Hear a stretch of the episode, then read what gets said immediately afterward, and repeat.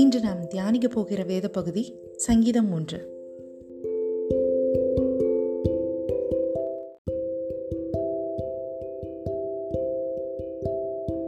துன்மார்க்கருடைய ஆலோசனையில் நடவாமலும், பாவிகளுடைய வழியில் நில்லாமலும், பரியாசக்காரர் உட்காரும் இடத்தில் உட்காராமலும், கர்த்தருடைய வேதத்தில் பிரியமாயிருந்து இரவும் பகலும் அவருடைய வேதத்தில் தியானமாயிருக்கிற மனுஷன் பாக்கியவான்.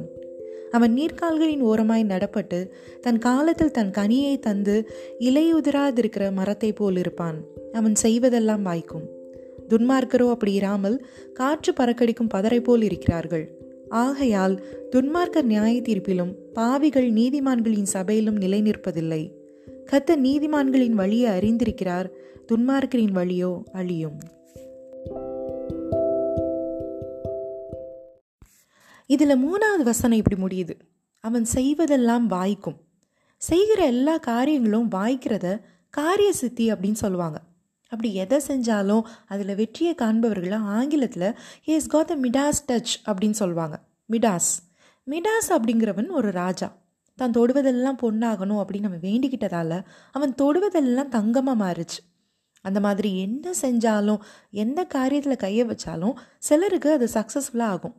நமக்கும் அப்படி பண்ணுற காரியங்களெல்லாம் சக்ஸஸை பார்க்கணுன்னா நம்ம என்ன பண்ணணும்?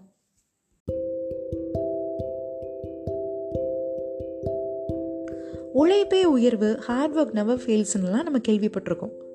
ஆனாலும் நான் கஷ்டப்பட்டு தான் படித்தேன், பட் எக்ஸாமில் நான் பாஸ் ஆகலை, நல்ல மார்க் வாங்கலை அப்படின்னும், எவ்வளோ எஃபோர்ட் போட்டு நான் அந்த வேலையை செஞ்சேன் தெரியுமா, ஓய்வே இல்லாமல் வேலை பார்த்தேன், ஆனாலும் அதற்குரிய பலன் எனக்கு கிடைக்கல அப்படின்னு நம்ம சொல்கிறோமா?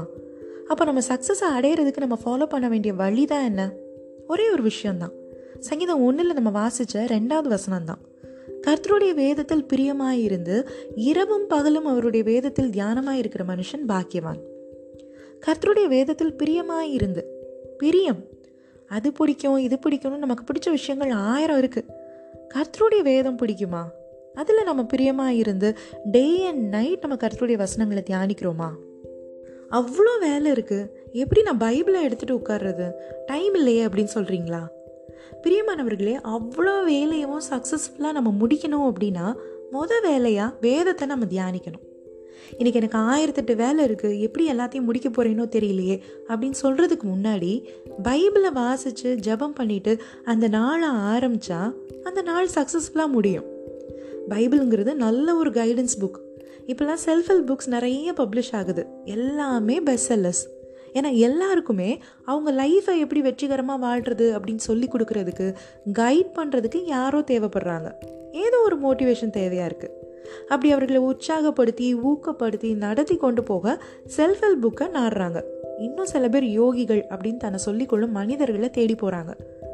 கிறிஸ்துவை இரட்சகராக கொண்ட நமக்கோ கர்த்தருடைய வேதம் என்னும் அரிய பெரும் பொக்கிஷம் நம்ம கையில் இருக்குது. வேதத்தை போல ஒரு motivational guiding self help book வேறு என்ன இருக்க முடியும்? வேதம் நமக்கு வழிகாட்டும், வேதம் சோர்வில் நம்மை உற்சாகப்படுத்தும், வேதம் நமக்கு வாழ்வதற்கான ஊக்கத்தை தரும், வேதம் மன மகிழ்ச்சியை கொடுக்கும். வேதத்தை தியானிக்கும் போது, வேதத்தில் பிரியமாயிருக்கும் போது நாம் செய்வதெல்லாம் வாய்க்கும். ஒரு குட்டி ஜெபம் பண்ணுவோமா? அன்பின் தேவனே, இப்போதும் கூட நாங்கள் தியானித்தது போல உம்முடைய வேதத்தில் பிரியமாயிருந்து இரவும் பகலும் உம்முடைய வேதத்தை தியானிக்கக்கூடிய வாஞ்சையை, உற்சாகத்தை நீர் எங்களுக்கு தாரும். உம்முடைய தயவால் நாங்கள் செய்யும் காரியம் எல்லாம் வாய்க்கும்படியான கிருபை நீர் எங்களுக்கு தாரும்.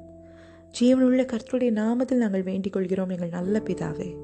ஆமென்.